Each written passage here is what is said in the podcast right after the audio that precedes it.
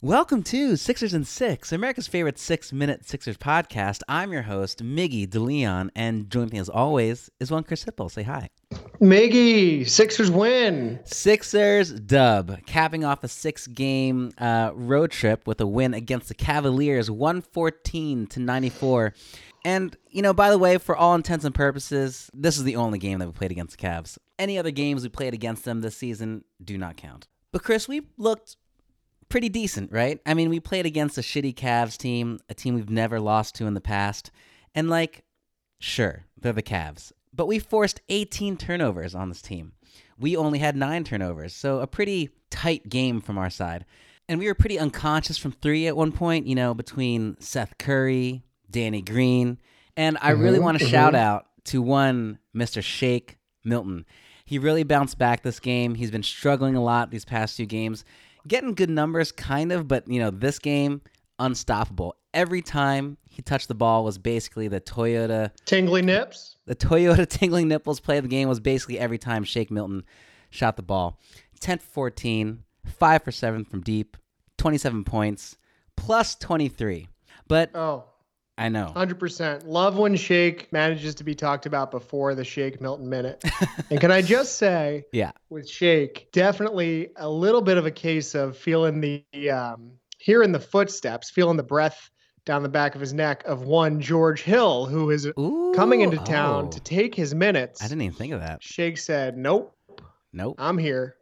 Uh, I actually love that. Maybe it's going to like kind of boost him, you know, give him that extra juice to get his game going. But, you know, with all good things, sometimes there's bad things. And I'd like to introduce a new segment called the Vincent Poirier Memorial Bad Player of the Game. And unfortunately, the inaugural player is one Benji Simmons. Really did not look good today. 2 for 11, missing everything, a little sloppy, and just, I'm not sure if he's tired. Does he just not have his legs underneath him? What'd you see, Chris? Uh, first of all, when you ask me what I think about Ben Simmons, I'm going to answer you by doing this. oh no! Oh, Did you hear that? I could definitely hear that. That's some uh, A plus production okay, value. yeah, yes, I am. I am podcasting from uh, a bathroom right now, but uh, yeah, Ben averaging 14 points, seven assists, and six turnovers per game since the All Star break. That's really bad.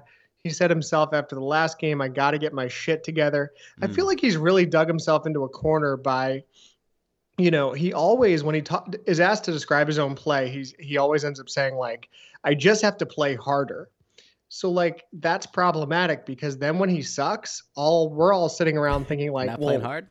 play harder, Ben. You said it yourself. Uh, you know, I really don't feel. I he just seems to be like in a little bit of a funk. He doesn't seem you know, as aggressive maybe, or maybe shots aren't falling because he's never been a very strong like finisher, and the ball comes out so hot when he uh, releases the ball, even with like those little like righty hook things, and I don't know. I'm i have sh- a I have a take, and I also have a follow up question. So Okay. remind me to ask that. All right, what's the So, take? First of all, you know, in years past, in the Brett Brown coached Sixers, there were two very distinct versions of the Sixers. One was when Joel Embiid was on the floor, and one was when he wasn't. And when he wasn't, Ben Simmons' job was to get the ball and run and find shooters Mhm. and run and run and run in open spaces and green, green grass. And we stopped doing that with Doc Rivers. And I think that he is a smart coach who has his reasons for doing so, but I just kind of miss it. Like Ben is playing, Ben is posting dudes up. We're still playing this mid range game. I don't understand why we can't just roll out with like Ben, Seth, Cork, Right, right, right. And Toby and just run and gun. Um, You know- let Ben cook.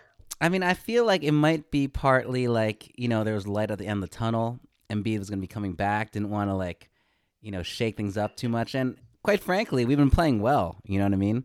Without Yeah. Joel Embiid, these past eleven games, what lost four games, something like that.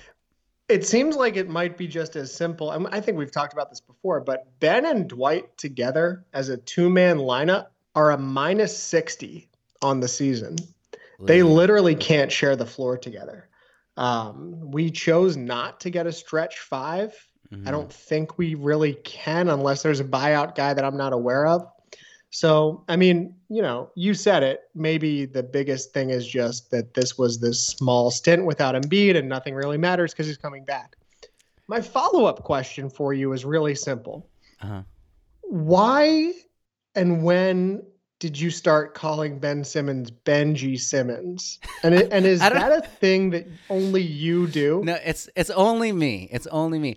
You know, because we have a lot of Game of Thrones kind of references. That's like your trademark. It sounds like. I just, I just, I like calling him Benji. It just sound, it just feels right. I was listening to a pod the other day, Benji, what? and I was like, Miggy always fucking calls this guy Benji Simmons, and I swear I've never ever heard anyone else say this. Yeah, there, there's, there are zero people that say that outside of myself. Lean in. Chris, we're at the Shake Milton Minute.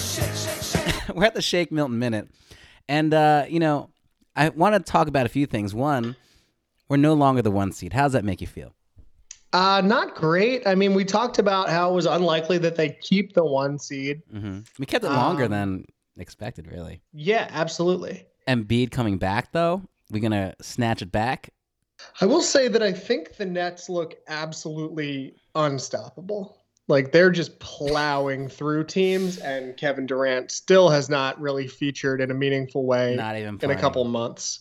It's definitely a, a completely positive thing that we went on a road trip uh, and finished what five and two, four and two. Would have been happy four and with two on a road trip honestly. Would have been happy with five hundred. without Embiid. I mean, last season Sixers. If you told me we were going to go on the road and finish four and two on a six game road trip, we would have been doing celebratory pods.